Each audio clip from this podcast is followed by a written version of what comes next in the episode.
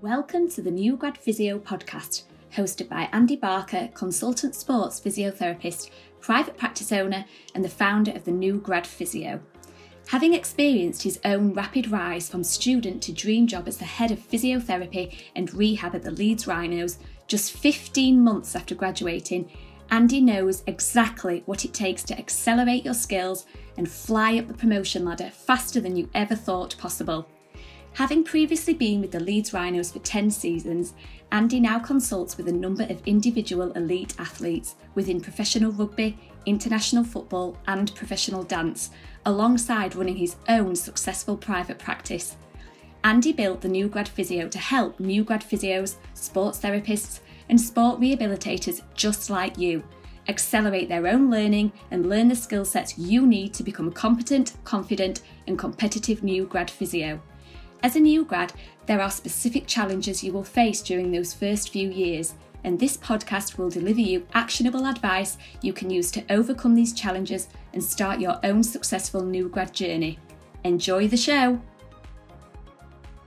Hey, it's Andy back here, and welcome to the New Grad Physio podcast.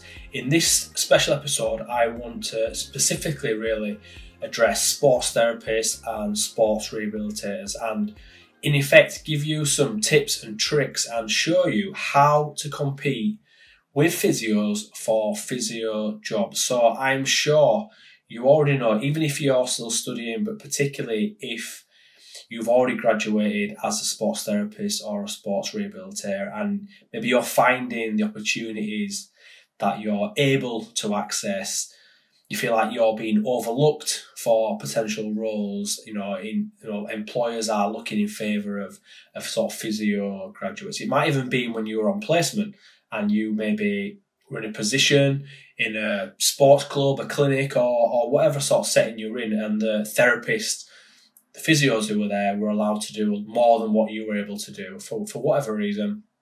Maybe you've heard stories of, I guess, therapists progressing getting those jobs in private clinics or even professional sport, but what they often end up doing is not quite what you want to do. So you find these therapists are just doing the hands-on stuff. They're just doing the soft tissue work, whereas it's the physios who are doing the assessments.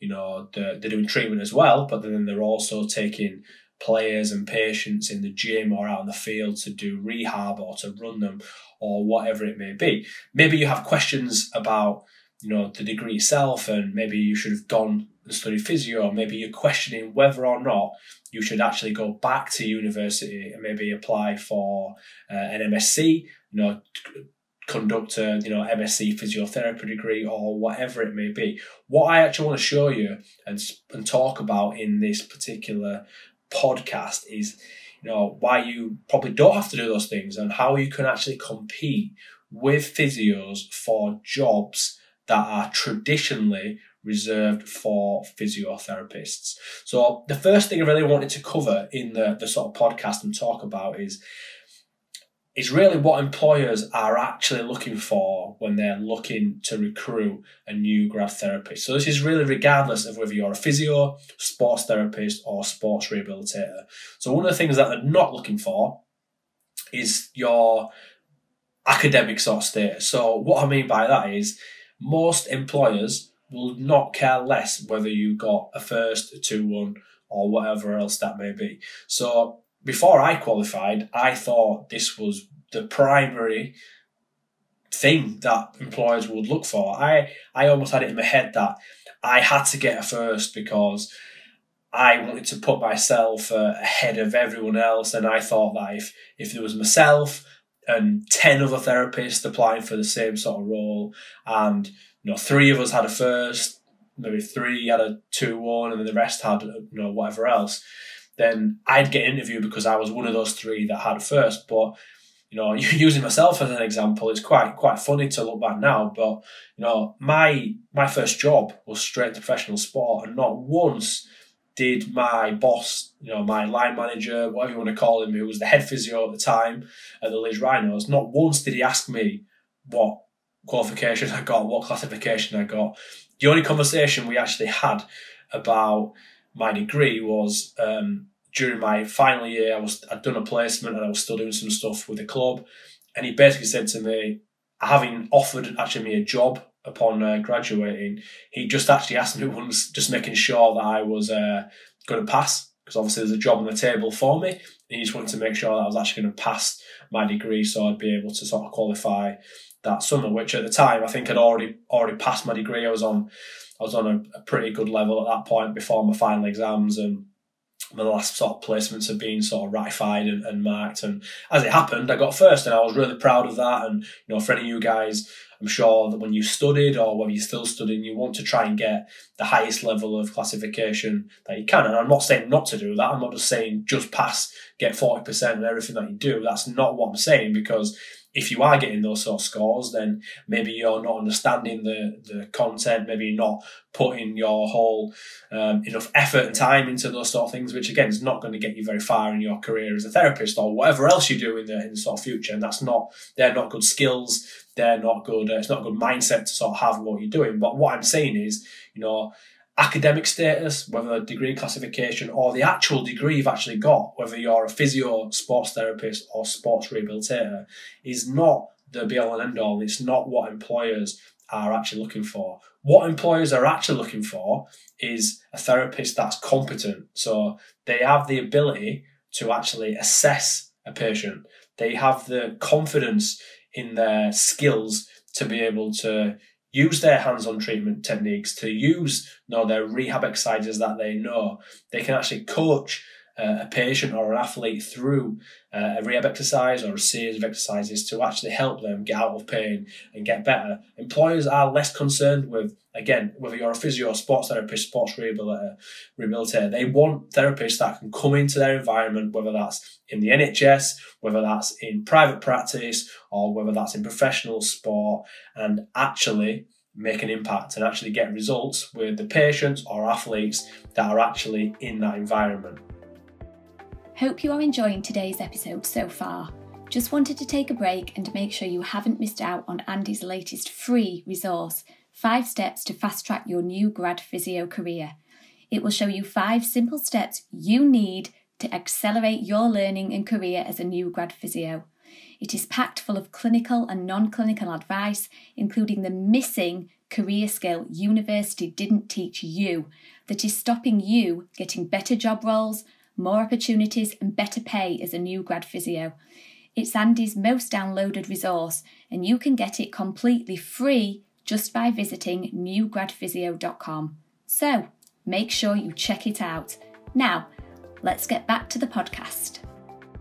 So, as a sports therapist, as a sports rehabilitator, you've actually got some skills that and attributes that no physiotherapist can actually rival. So, again, there there are these misconceptions about the different degrees and the level of I don't know skill and what you can I guess what you can do in those particular sort of professions. But you know, a lot of these are, are misconceptions and it's just it's your ability to be able to set yourself apart from other therapists not physiotherapists it's your your ability to be able to stand out from the crowd and actually portray your skills your attributes and show your potential employer the great job that you could do for their organization so it's less to do with what um, I guess what label you give yourself and what label you have as a therapist. It's more about what you can actually do and what you can actually actually achieve. One massive misconception that I want to talk about right at the start is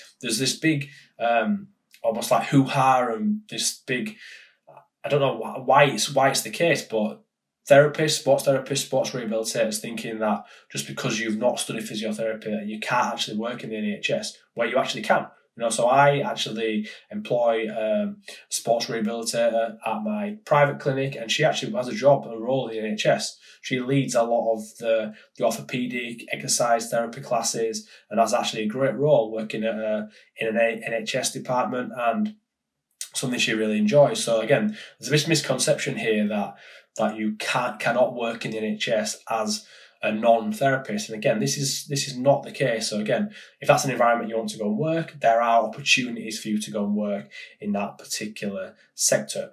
One of the big things though that you've got over a physiotherapist is physiotherapists sometimes can be I guess whether it's unlucky, um, but the way your studies work as a physio, you're you're told where you're going on placement. So you're told you've got placement at this hospital or that clinic or whatever it may be.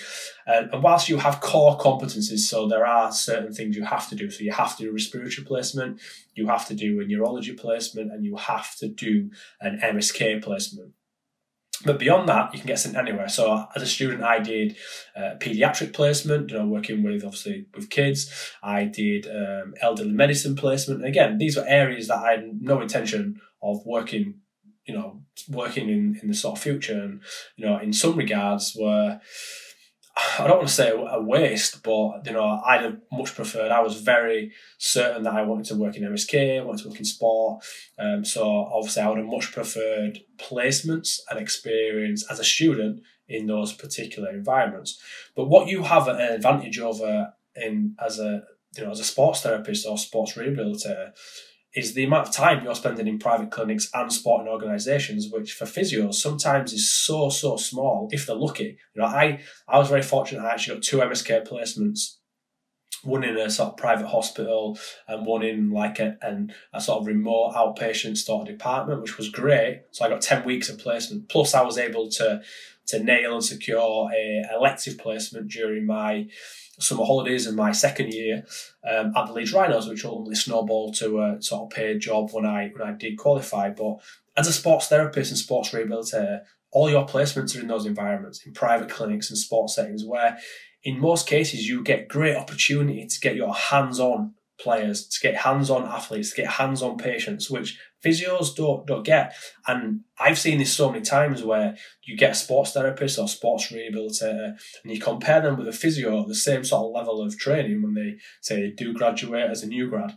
And quite often the sports therapists sports rehabilitators are much more comfortable with handling you know their patients. They've done it so much. They're much much better at their soft tissue skills than physios at the same sort of level of sort of training. So again you've you've worked in those those environments, you've got the experience of working in environments. And to use sport as an example, you know, sport can be a pretty tough sort of setting to work.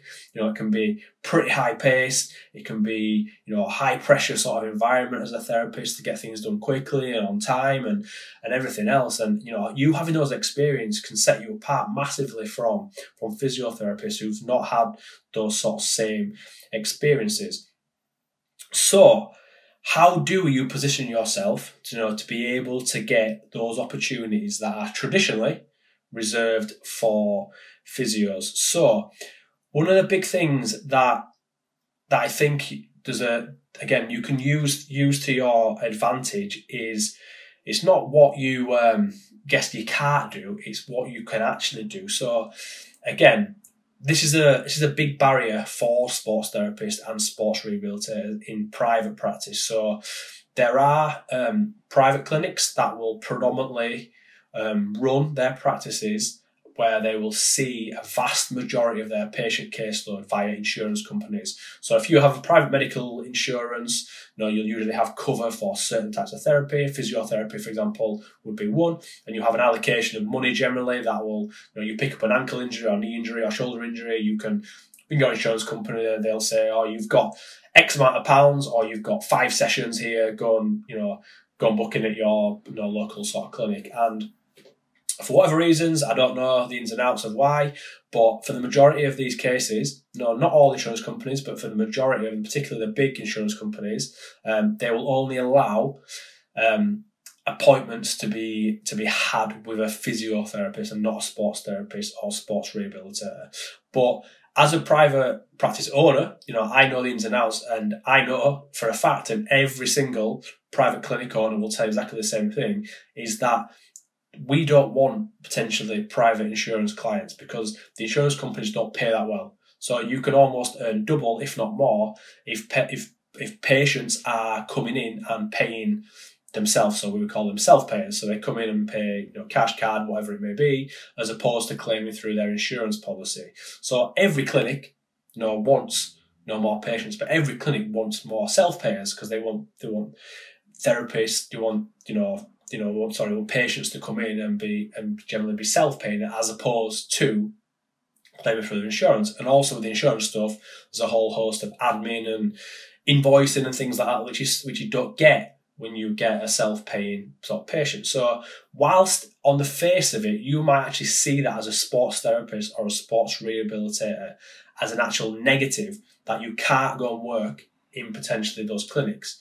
You can, because obviously you can still see self-paying patients. And those remember are the patients that clinic owners, like me, like every other clinic owner, actually wants in their clinic. So how you can actually do this, you can actually spin something that's potentially a negative into actually a positive. If you can show how good you would be as a therapist that when you get patients that are coming in that are self-paying, patients that are want to going to come back and see you because you do such a great job, you're going to be absolute gold dust to any private practice clinic because if you're going to do such a great job with their self-paying clients, you're going to build up that part of the business. You're going to earn that clinic owner, that clinic more money than you know a physio that's probably seen three times as many patients, but all insurance-based patients because those insurance companies are pretty crappy and, and pay and pay pretty crappy money to to clinics. So again, on the face of it, that looks like a negative that you can't see,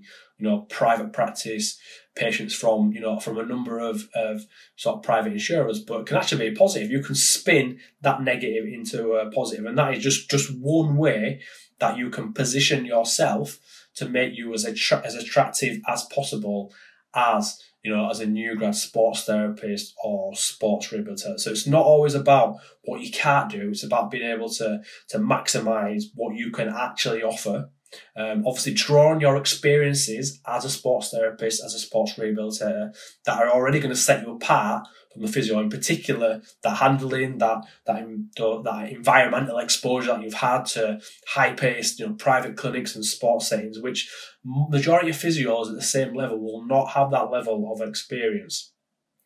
So I'd love to hear your thoughts if you're a sports therapist and sports rehabilitator and you're having these, I guess, these potential barriers that you think are, stopping you making the progress, stopping you getting your your foot in the door at a potential you know sports club or private clinic or whatever it may be. I'd love to sort of hear from you. So please ping me an email to andy at newgradphysio.com. I'm so passionate about helping all therapists, so whether you're a physio, sports therapist, sports rehabilitator, to really um, get the roles that you really want. You know, you work so hard at university, you've worked to studied you know, saw saw all those all those hours and all those placements and all those assignments and exams and all the, the sort of pain you put yourself through to to not only get a degree but to get through the degree itself. So when you do qualify, it's only natural to, to want the the best for yourself to get the sort of best roles and to get roles where you know you're you're not overlooked you know, for to, to other therapists, that you're you're actually using the skills that you've learned. You're not just doing massage, you're using your assessment skills and rehab skills with the patients and athletes that you're potentially working with. And I take great pride in helping and mentoring you've got physio, sports therapists, and sports rehabilitators to actually progress not only in their clinical skills but also their career skills. So if you want to hear a bit more, you want a little bit of help in your own circumstances, whatever that may be, you feel like you just need a break, you just need that opportunity, um, I'm here to sort of help you out. So please get in contact, andy at newgradphysio.com, and I'll do my very best to help you out. Thanks for listening to Andy Barker's New Grad Physio podcast. If you've enjoyed this content, you will love his website, newgradphysio.com, which is packed full of free content to help you, a new grad physio, sports therapist, or sports rehabilitator, overcome the specific challenges you face day to day in your clinical practice, working in the NHS, private practice, and sport. Here you can get links to all his other podcast episodes, read all his blogs, find out about his book and his upcoming courses and the new Grad Physio membership.